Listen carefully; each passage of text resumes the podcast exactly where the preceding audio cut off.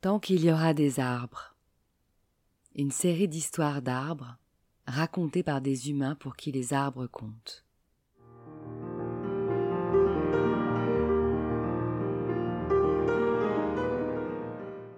Un patchwork de voyages en enfance ou dans le monde qui justifie qu'au-delà de leurs bienfaits naturels scientifiquement prouvés, les arbres sont nos complices de vie et doivent rester les témoins de nos existences.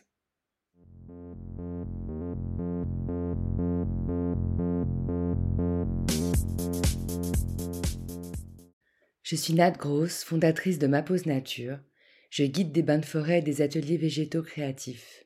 J'aime fédérer autour de mes passions et créer du lien. D'une petite graine plantée, un terreau s'est formé, et naturellement un réseau racinaire a vu le jour.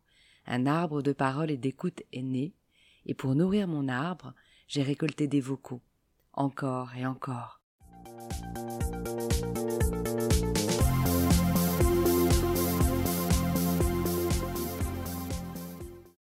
Tant qu'il y aura des arbres, on aura de la confiture et compote pour toute la vie. Je m'appelle Alice, je suis née en Angleterre et je suis orthophoniste. Alice. Alice, c'est ma cousine anglaise. Je ne vais pas rentrer dans les détails de notre filiation parce que c'est un peu compliqué. L'anecdote, c'est que j'avais genre 8 ans au mariage de ses parents et la première fois que je l'ai rencontré, bah, c'était au funérailles de mon papa le 30 mars 2021. George, sans S, car oui, mon papa était anglais. Comme elle habitait Paris, elle est venue représenter notre British family coincée à Londres à cause du bloody Covid, et je l'ai adoptée direct. Depuis, elle est partie habiter à la campagne, avec son mari français, son fils et son baby. Mais ça me tenait à cœur qu'elle participe au projet. J'avais l'intuition que sa contribution rendrait hommage aux arbres autrement et résonnerait. One way or another. J'aime beaucoup son récit.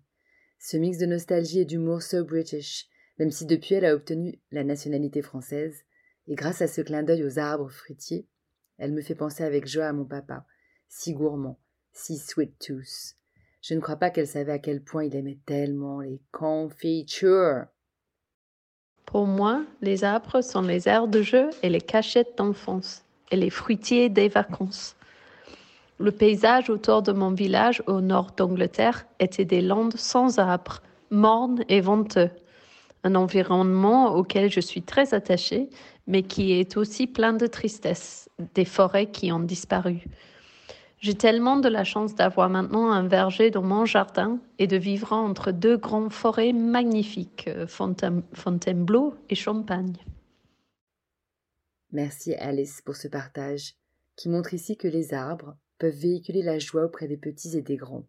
Le fruit d'un arbre dégusté tout près de lui quand on est enfant peut évoquer tant de souvenirs à chacun. N'est-ce pas?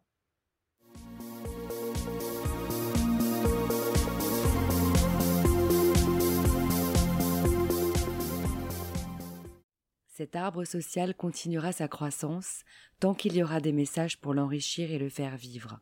Vous êtes son eau et son soleil.